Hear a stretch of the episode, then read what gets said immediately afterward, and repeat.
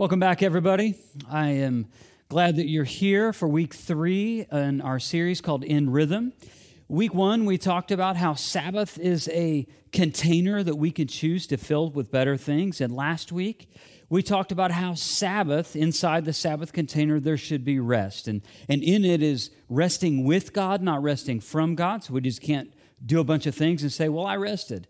Instead, Sabbath as a container we choose to fill with better things, which includes some rest. If you missed that talk, go back and hit that talk up and uh, through the podcast, and I know that uh, it will be great in your walk with Jesus. Well, this week, what we're going to talk about is how Sabbath, uh, inside of our Sabbath container, inside Sabbath is a time of delighting. Uh, the NIV uses the word joy, but it's a time of delighting, delighting with the Lord. We're also going to see that there's some other things about us, inside of us, that actually we can delight in. But before I get there, I want to introduce this talk with uh, telling a story, if I could. Uh, many of you know that I am a hiker and backpacker. I've done this for years. I've told many stories, and you're like, oh my goodness, not another backpacking story. Just one more for today. That's all, just one more.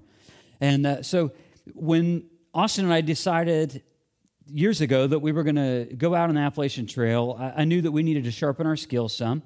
So, to sharpen our skills, we got packs and we started hiking and I, we started doing some research as to what would go in our pack and what should not go in our pack. Well, me being the list making, overly prepared guy that I am, I made a list and the list was crazy long and I, and I looked at all these videos and I thought, man, I, we've got to put all of these things in our bags. We need to simulate these hikes. Well, through the course of hikes and backpacking trips, I've realized that I had way too many things planned to go in our packs. Way too many. It was okay because Austin was carrying most of them, but still, I had way too many things planned in our pack.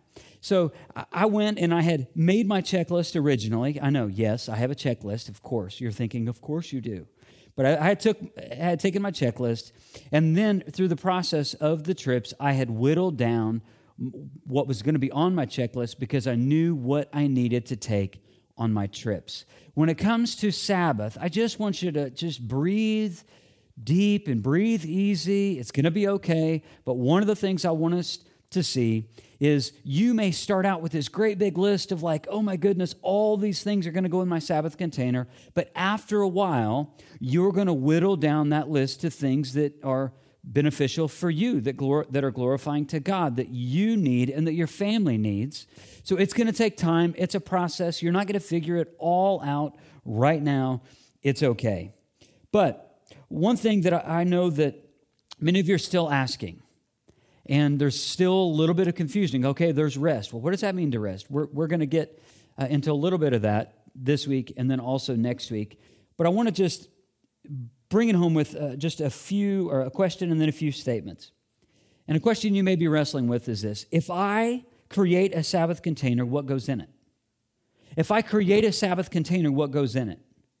Like ultimately, I, I, believe that most of us are trying to say, okay, well, I need to Sabbath a couple hours or more than a couple hours, or I want to go for the, the whole day. Maybe if you have the opportunity for that right now and you want to do that. And I would say this what goes into your Sabbath container uh, are the things that bring you joy and things that you delight in, things that bring you joy and things that you delight in. Of course, there's rest. We talked about that. We're resting with God, not resting from God, but things that bring you joy and delight. Here's the problem the problem isn't the fact that we're going to put these things into our Sabbath container. The problem is this we are a, a, a just a delight deficient people. So, what we do to counter this as people and human beings is we just try and throw everything at the world's disposal and to try and meet our need of, of we're, we're delight deficient, we're joy deficient. So we try this and we try this and we try this and we have this experience and we've got to go here and we've got to go there and I've got to work more here and I've got to do this and I want to go here and I want to eat there and I want to drink this. And, and yet we are delight deficient people. So we have to get this right. And I want you to know that God has created for us exactly what we need. so refreshing to think about that God has created for us exactly what we need, knowing that we are delight deficient people, but yet God has given us the Sabbath, and in the Sabbath is a time of delighting, delighting for, with Him, and also having the desires of our heart met. If you have your Bible, please open it up to Genesis 1, starting in verse 31. Last couple weeks, we have intentionally gone to the same passage, but I backed up one verse to verse 31 instead of just starting in verse 1 of chapter 2. And there's the reason why. What we're going to see is God delights in his creation. God delights in his creation. Let's go to the word and let's look and see what it says for itself in Genesis 1 31 through chapter 2, verse 3. God saw all that he had made, and it was very good. And there was evening, and there was morning, the sixth day. Pause there for a second. So God had just gotten done creating in six days. He had created, he's like, trees, bam, got him. Aardvark, got him. Giraffe, got him. Poison ivy, got him. And it's going to get us later. Poison ivy, every, everything that God wanted to create on the initial six days of creation, and God is still in the habit of creating, of course, but he had created. And in that, God saw that all that he had made, and it was very good. This tells us something about God and also about his creation. And there was evening and there was morning the sixth day. Thus the heavens and the earth were completed in their vast array. Their vast array. Just I, I can't even put my mind around this, but I'm going to try of, of just what God saw when he just stepped back from his creation and saw the vast array of things that the master creator created everything in, in all of its beauty and, and, and majestic peaks and, and all of the things that God created with his just imminent amount of creativity.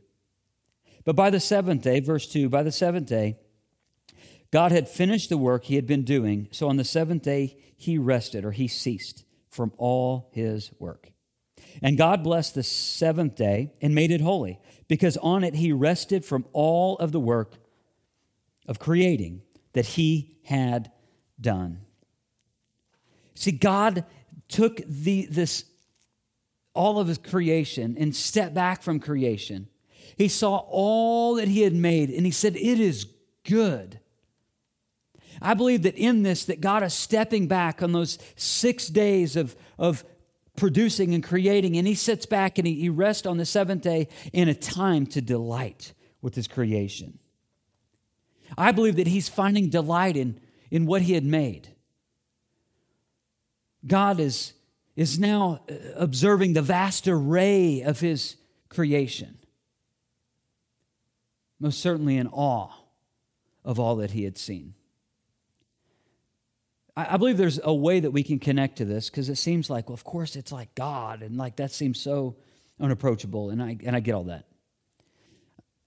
A few years ago, we had our kitchen countertops replaced, and there was this extra piece of kitchen countertop that was left behind. So I had this idea that I was going to build this coffee bar. And I, I wanted a coffee bar. I've, I've, wanted a coffee bar for a long time. And so I had this idea that I was going to build this coffee bar, and I had this, this, uh, this remnant countertop that I was going to use as a template. So I used it as a template, and I went out in the garage and I put it all together. And, and it's great. You can see it today. If you've been in my, in my kitchen, you've seen it, most likely. But I love it. It's there. It houses my regular coffee maker, my Chemex, my kettle, my grinder, all my, my beans, all of that stuff. And, and now every morning, this is typically how I start my morning. I get up, my coffee's already made, and I literally, I go in there and I make coffee at the coffee bar that I made. Now, if I'm honest, there are times where I just sit back and I think, wow, that's just really, really cool. But I remember when I originally had made it and it's sitting there and I had painted it and before it was even in the house, and I thought, I just kind of stepped back from it and I was like, wow, this is really neat. Like I made this. Of course, God gave me the ability and the intellect and all that, resources to do it, but I was like, I made this with my own hands and that was really cool maybe for you you're like yeah i'm not a carpenter maybe for you you you like to bake or cook things and maybe you've had the exact same things and you had gone and made this elaborate meal and you had people coming over and you made this elaborate meal and you worked in the kitchen and, and you were just you were in there and churning out this recipe or something, and you, you put it all at the table, and now everybody's there, and everybody's centered around what you created. And you remember how good that felt, or how good that feels? When after you get done creating something and you look and you're just enjoying it, I think that's that's what God had to have felt like, but his was like obviously so much more than ours because we're just simply making a cake or food or a coffee bar. But God's sitting back from his creation and delighting in what he had made.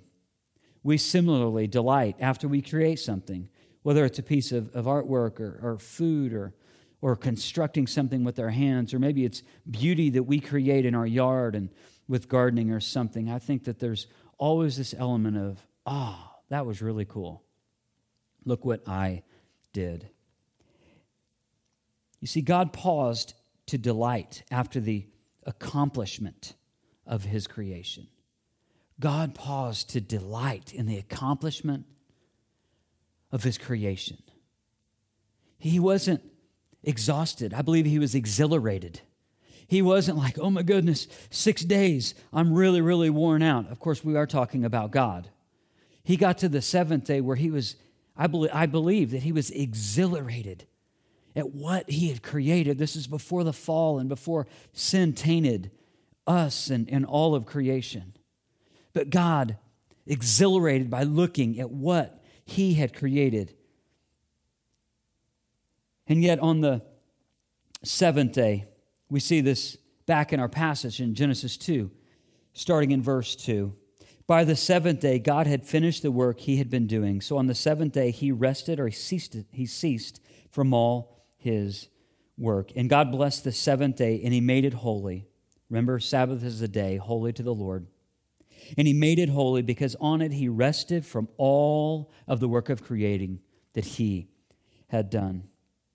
So now, in the in the course of a week, what we see in God's creation is there's a bookend when He starts creating, and then there's another bookend at the back end at day six when He, he sits back and He delights and He's, I believe, exhilarated about what He had created. Now on day six, He puts another bookend in saying that creation is complete, and it was complete so then He could rest on the seventh day. There's a symbolism of this in the New Testament, actually. I'll read this for you. You can look it up later. But in Hebrews 8 1, there's, there's an interesting symbolism to what I just talked about. And this is talking about the finished work of Jesus. And this is what the author of Hebrews wrote in chapter 8, verse 1. The point of what we're saying is this we do have such a high priest who sat down at the right hand of the throne of the, of the majesty in heaven He's saying, so we do have a high priest. Our high priest is Jesus. Amen? Our high priest is Jesus. And what the author of Hebrews is saying is this it says that God became our high priest. And now, as this continues on, and same, uh, excuse me, it's, it's two chapters later, this is what it says in, in Hebrews 10 11 and 12. Day after day, every priest stands and performs his religious duties. Again and again, he offers the same sacrifices, which can never take away sins. But when this priest, the priest is who? It's Jesus. But when this priest had offered, had offered one for all time one sacrifice for sins, he sat down at the right hand of God. So now the finished work of Jesus is the second bookend of the, the work and pathway for a person to have salvation. That he had been speaking in the Old Testament and Jesus came on to, uh, onto the earth. And just think about it, my mind has been blown with this reality. Just of how overwhelming it is to think that the holy, majestic, omnipotent, just omnipresent God would step out of heaven and that he would even consider coming to earth for sinners like me. That in him, him coming to earth for you and I, that he would, he would leave heaven behind and that he would come to earth and he would come to earth in submission to the Father. That he would go to the cross in submission to the Father, but also as a way of having our sins to be cleansed, for us to be one with our Heavenly Father, knowing that there was no other way coming, but it was only through Jesus could one be right with their Heavenly Father. And then, as Jesus dies on the cross and he resurrects, and now the author of Hebrews, he, he says that now the high priest is sitting at the right hand of God. Now Jesus is sitting at the right hand of God. And that is the, the, the bookend, is the, the offer and the pathway of salvation for people today. Such great symbolism and just talking about the completion of that. So Jesus then is sitting at the right hand of the Father. He can sit at the right hand of the Father because the, the work of redemption and salvation is complete. But I want you to know that the, that the work associated with our spiritual formation is yet incomplete. While the work of Jesus, he put a bookend in his work. That he's, he, now he's just resting from the work of redemption and salvation. It's complete. But yet, there's a part of us that is yet to be completed. Go to the right in your Bible, if you would please, into Genesis 3. Don't go too far, it's probably on the same page. We're going to go to Genesis 3 17 and 18. And what we're going to see ultimately is maybe the reason why it's so difficult for you to even consider Sabbath. Maybe the reason why it's so difficult for you to accept the rest that's on offer. Or, or maybe even the reason why it's so difficult for you to believe that God would want you to delight in Him. This is what it says Genesis 3 17. To Adam, he said, Because you listened to your wife and ate from the tree of which I commanded you, you must not eat of it. Cursed, look at this closely, cursed is the ground because of you. Through painful toil, you will eat of it all the days of your life. It will produce thorns and thistles for you, and you will eat the plants of the field. By the sweat of your brow you will eat your food until you return to the ground, since from it you were taken, for dust you are, and to dust you will return. We are limited as human beings. Our work is, is going to seem difficult. There's a part of us that, that needs to be uh, brought to Jesus and continually brought to Jesus. This is the reason why we have to abide in Jesus because Adam, the sin of Adam, has left us in, in a rut where cursed is the ground because of you, Adam. Through painful toil, you will eat of it. And now we eat of it all the days of our lives, that in it it will produce thorns and thistles for you and for us. And God says that you will eat of the plants of the field. By the sweat of your brow, you will eat your food until you return to the ground. What God is saying to Adam is this is the consequence. What God wanted, I believe that He wanted to simply delight in His creation.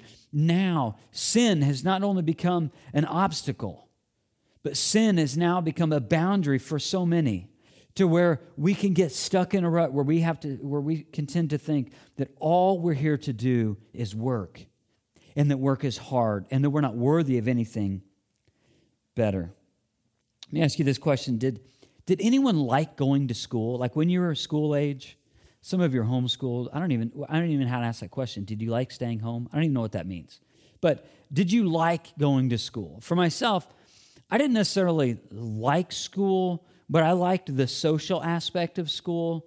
And also I liked I liked recess because I kick with my left foot. So I kick with my left foot. It was kind of sneaky, and I've got like a heavy leg with my left foot, so it was kind of sneaky. It sounds prideful, sorry. But anyway, so school, I, I liked recess, as probably a lot of us did. And then also, I liked the social aspect of it. Now, it did get me in trouble. It got me into the, to, into the principal's office more times than I even care to admit. I remember exactly what the office looked like because it was so familiar to me. One thing that I love about my school age years in growing up in Illinois, this was not real common, but it was, it was a pleasant surprise when it was. I used to love the snow day. Now, I realize that it snows here like, you know, once every five years.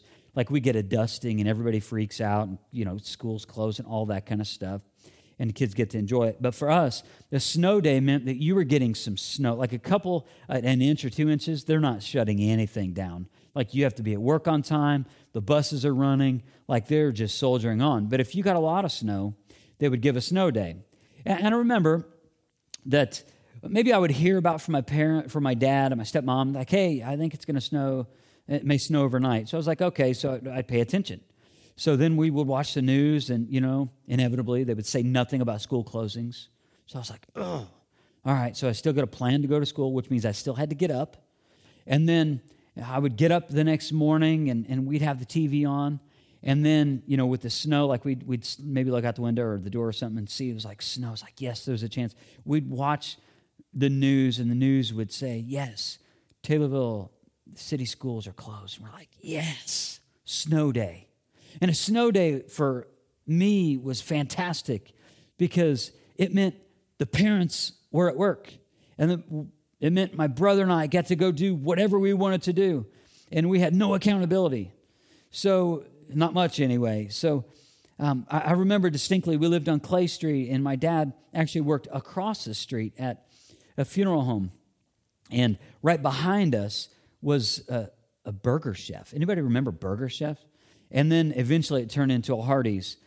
But I remember uh, there was a property just adjacent to the Hardee's, and there was this great big parking lot because it was a public space. They always had it plowed. So there was, anytime there was a snow day, they would go out and they plow it early in the morning, and they would just create these huge piles of snow. And I would rummage, and I would, I would rummage through those. We'd make tunnels. It was great. No one died, so it was cool.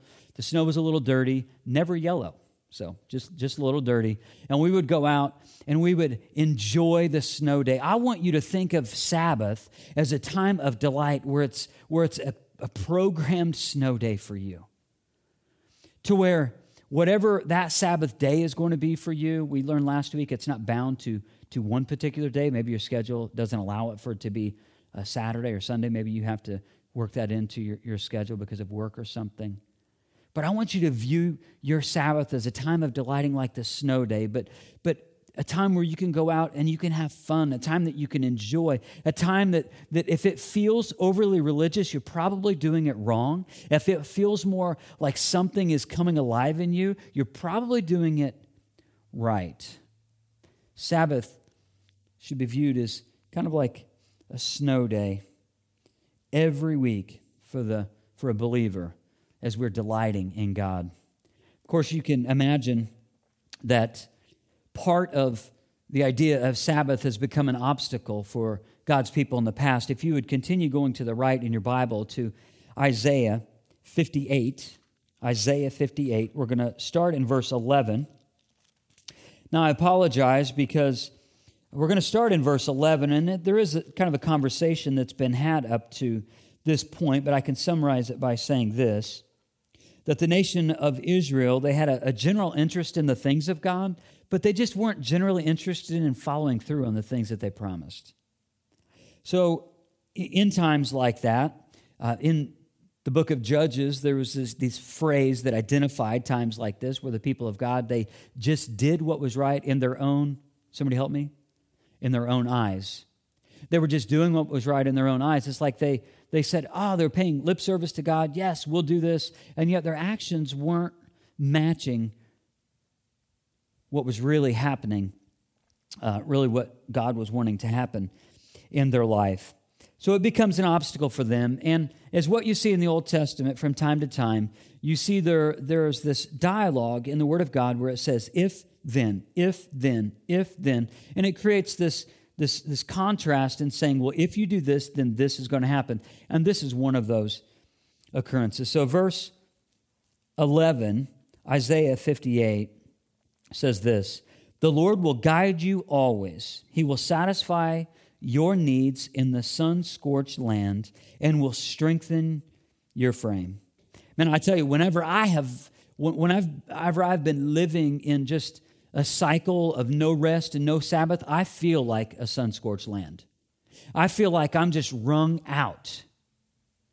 I was tempted to bring like a chamois to illustrate that, to squeeze. I mean, that's, that's what I feel like, like there's not much left in me. And that is what God's word is saying here like a sun scorched land. It's just barren, it's dry and desperate. That's what I can be like whenever I don't have times of of Sabbath and rest with God. But look at the contrast here. Instead, he says, You will be like a well watered garden. Notice it's a complete contrast from the sun scorched land, and now he says, a well watered garden, like a spring whose waters never fail. Like a spring whose waters never fail. I know this because in my front yard over this winter, I had a water line that was was broken right in the front of my house, right up by the road, and the water line was broken. And since then, they fixed it.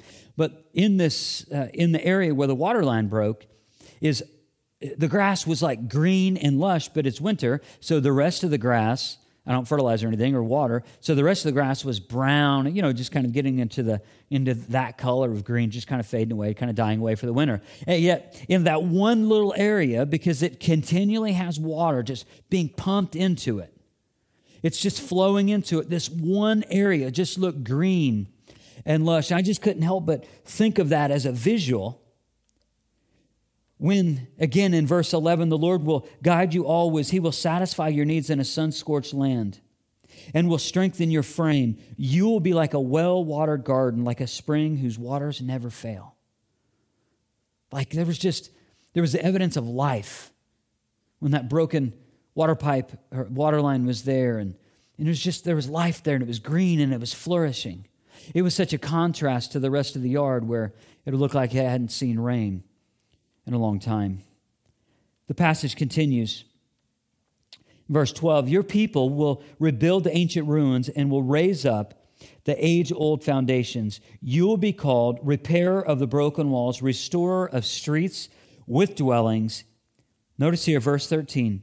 If you keep your feet from breaking the Sabbath and from doing as you please on my holy day, if you call the Sabbath a delight, and the Lord's holy day honorable.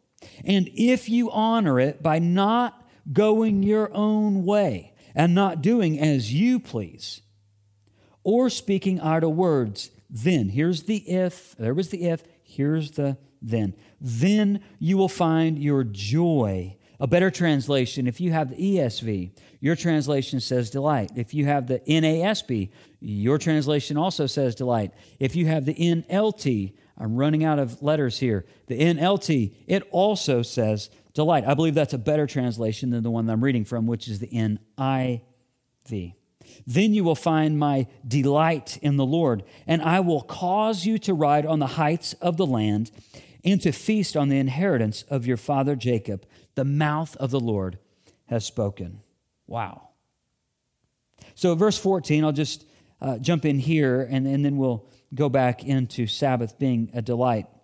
One of the uh, people who uh, wrote a commentary on this particular passage, in the part that says, I will cause you to ride on the heights of the land, uh, this the, the person who wrote one particular commentary I studied, he, he said that this was a this was a picture of, of spiritual salvation, like riding on the heights of the land, being taken away spiritual salvation. And then, and to feast on the inheritance of your father Jacob. He made mention that, that he believed that that stood for the idea of being a prosperous people. Now, think about this in conjunction with what is said about the Sabbath. Now, it's connecting, potentially connecting salvation and now prospering with now, let's back up and let's look at verse 13. If you keep your feet from breaking the Sabbath and not from doing as you please on my holy day, and if you call the Sabbath a delight and the whole and the Lord's holy day honorable, and if you honor it by not going your own way and not doing as you please or speaking idle words, then you will find your delight in the Lord. I believe this is a promise that if we get this right, we will find our delight in the Lord. You may still think, well, I just, I don't know what this looks like in real life. I'm telling you, once you start experimenting with, with Sabbath, and I just want to encourage you, it's going to take some experimenting. Eh, you, you probably haven't done it, so it's going to take a little time. You're going to have to reorient some of, of, of the things that you do, and you're going to have to revisit this from time to time. And I just want you to breathe easy on that. That's okay, it's going to take time, it's a process. But I believe there's a promise here that we will be a prosperous people if we simply observe the Sabbath and we delight in the Lord. That we delight in the Lord. And the people of Israel, they apparently were ignoring the Sabbath. They were ignoring the delight that they should have been having in God. They had been ignoring the fact that it was to lead to deep fellowship with God, that, that that ultimately would allow them to overcome difficulties and obstacles, and that, that they too would have a peaceful possession of the land, but yet they were in apparently they were indifferent to what God was saying that they could have. Much like the Pharisees and the teachers of the law in Matthew 5, 8, and 9. This is what Jesus said These people honor me with their lips, but their hearts are far from me. They worship me in vain. Their teachings are but rules taught by men. And these were people trying to impose rules, even on the Sabbath. Ishodad of Merv, aren't you thankful your name is not Ishodad of Merv? A bishop from centuries ago, he said this. He said, If you call the Sabbath a delight, in other words, you honor it for the banquets and the drinks, finding your joy in on that day as if it were a party. Now, I, I can imagine that you've never viewed the Sabbath as a party. And this is what he's saying. Of course, it's, it's his opinion, but I, I definitely think there's a connection there with delighting. We're also going to see there's another connection here in just a moment in Psalm 37. But treating Sabbath as it's a party that it's a time that it's a party set up in your, your, your, weekly rhythm that you work for six and you rest and you delight and you celebrate and you contemplate God on the seventh day, on the restful day, on the Sabbath day. And you do that understanding it's like walking into a party. Like you look forward to that. I love, I love a good party. My, my wife is, she is like the, the president of the party planning committee all the time. She loves it. She loves to have people over. She loves to have just a spirit of joy in our house. She loves to have people at our house. It's, it's awesome. This is something we're, we're very, uh, very used to in our home is just this kind of party atmosphere. And in it, there's an excitement when people are getting ready to come over to the party. So not only does she go out and she, she prepares the house, and I, I do a, a, little bit, not nothing compared to what she does, and, and yet we're preparing the house in eager anticipation that the party is coming. We should treat Sabbath, I believe we should treat Sabbath in the same way that there's a party coming. Psalm 37, verse 4 says this Delight yourself in the Lord. And notice what happens. And he will give you the desires of your heart. If you delight yourself in the Lord, that means your desires are going to be reliable because your desires are going to be sifted through the will of God. Delight yourself in the Lord. That is such an invitation just to delight yourself in the Lord, and He will give you the desires of your heart. And again, the reason why the Lord in that moment can give you the desires of your heart is because your desires are pure, because they're right. When I studied these, these words, delight yourself, these three things came in my study. It means to take pleasure in, to have fun in, to pamper or refresh yourself. So when we delight ourselves in the Lord, we are taking pleasure in God. We're having fun in the midst of resting with God and, and contemplating God. We're having fun. It's a party atmosphere, and we're there and we're connecting to one another as a family. We're connecting with friends. We're connecting with food. We're connecting with drink. We're connecting at a park. We're connecting maybe at a state park. We're connecting by going for a walk. We're connecting by doing something that helps us to spur more delight and joy. And the last part of this is amazing to pamper or refresh yourself. That is what Sabbath is about a matter of refreshing ourselves. So I'll summarize it by saying this put some delight in your Sabbath container. Put some delight in your Sabbath container. I want to encourage you with these things. I love what Abraham Heschel said in his book called Sabbath. In it, it's very Jewish and it's not a Christian, a bit of Christian literature. It's very Jewish. But I like this quote. I don't agree with a lot of what he says, but I like this quote. He says, Labor is a craft, but perfect rest or Sabbath is an art. It's an art. It takes time to make art. And, and everybody's art is a little bit different. There, there may be some similarities.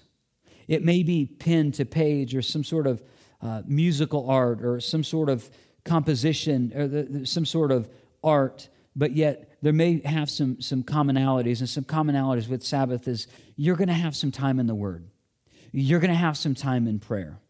You're going to probably have some time eventually in silence. You're going to have some time as a family or as a married couple. So expect yourself, encourage you with this, expect yourself to get it wrong for a short time. It just expect this. Expect that you're going to get it wrong and expect there's grace to meet every need that you have. Also, know that after you do it more and more, you're going to find it easier. Not only are you going to find a greater motivation for doing it, you're also going to find the practice of it, the development of the art, so to speak, as borrowing Heschel's phrase, the development of the art, you're going to find it to be easier. And you're going to find it satis- just a satisfaction for your soul because it's a time where you're abiding in Jesus in the way that is good and right.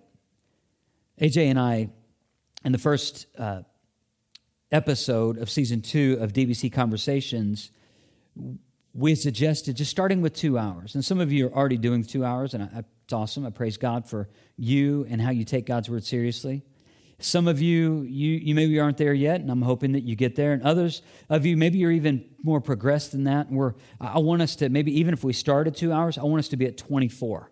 Like the goal is 24 hours because it was six days of work, one day of rest. But start, start slowly. Start with a couple of hours. Have a conversation with your family about what you all can do to delight together. What you all can do that where you find delight together. It, it doesn't mean that you're always going to be in the same room all day long. But there should be times in, in the course of a Sabbath where your family comes together and you delight around God and around godly things. So you have to ask yourself this question What brings you delight? So ask yourself this what brings me delight? What brings me delight? And then two other phrases that go right with that first one. Is it a form of worship? So, so maybe for you, you, you have a list. You're like, what brings me delight? And I would say, man, make a list. I'm, I'm ready to make a list, right? Some of you are not. Maybe you need to be a little bit more disciplined to make a list. Make a list of all the things that you consider delight. And then just imagine, if you would, drawing a line on your paper, and then on one side, just write the word worship. On the other side, write the word rest. And now go through all the things that could be potential, that things that you delight in, and now you're going to run it through the grid.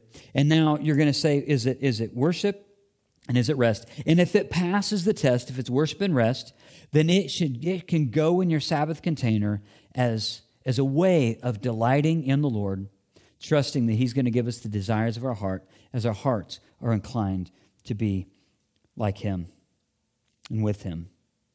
So, some possibilities. I've already said some of these, but I'm just going to throw this out there. Food, um, some th- different things to, to bring delight. Maybe it's, it's just having food together, coming together around a common meal. It's family time, it's going for a walk, it's making brownies.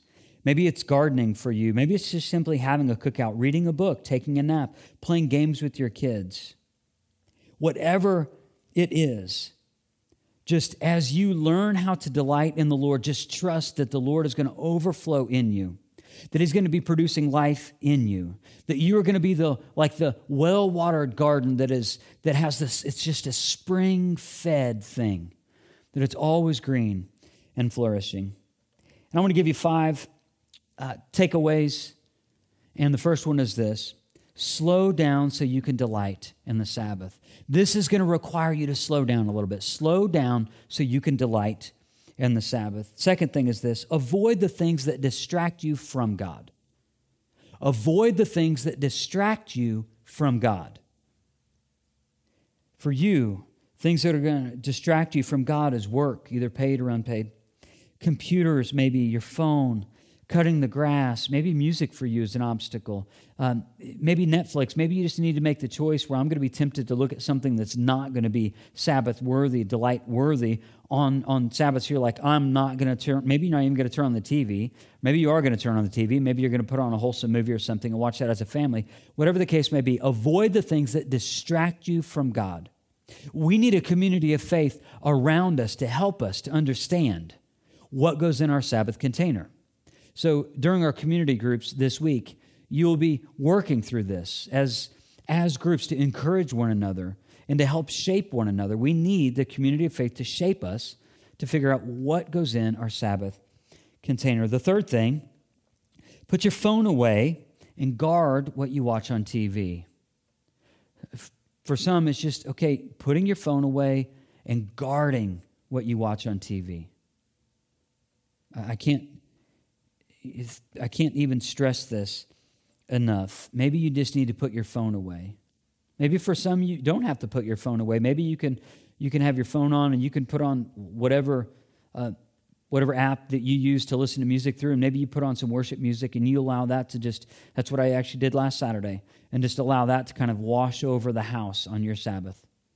Maybe that's what would work for you. But maybe for some others, you just simply have to put your phone away and, and really guard what you watch on TV. Fourth thing, and I've said this every week, and you're like, oh, not again? Yes, again. Avoid paid or unpaid work. Man, these are going to be the things that tug you away from delight. And the fifth one, I really want to encourage you with don't make don't make it, don't make Sabbath, don't make this delighting thing more rigid than what it needs to be. There was a group of people who were trying to make the Sabbath very rigid, and they were succeeding. And Jesus dropped this bomb on them. And this comes from Mark 2, verse 23. One Sabbath, Jesus was going through the grain fields, and his disciples walked along. They began to pick up some heads of grain. The Pharisees said to him, Look, why why are we doing what is, uh, or why are they doing what is unlawful on the Sabbath? He answered. Have you never read what David did when he and his companions were hungry and in need? In the days of Abiathar the high priest, he entered the house of God and ate the consecrated bread, which is lawful only for priests to eat. And he also gave some to his companions, the gall of David. And Jesus said this The Sabbath was made for man, not man for the Sabbath. So the Son of Man is Lord even of the Sabbath. These people were so inclined to make the Sabbath and every other thing that even had a, a theological truth connected to it or, or any sort of moral law connected to it. They made it more difficult. And I just want to encourage you don't make Sabbath more complicated than what it needs to be. Don't. It's a time of delighting. You are worthy of God's delight. Your family is worthy of God's delight. You are worthy of offering this place of delight in your home for your kids. You can do this, and we can do it together. I want to thank you so much for your time and attention. I plan on being back next week as we finish up this series called In Rhythm, where we're learning how to hit, how, how to have faith to hit pause in a world that never stops. Thank you.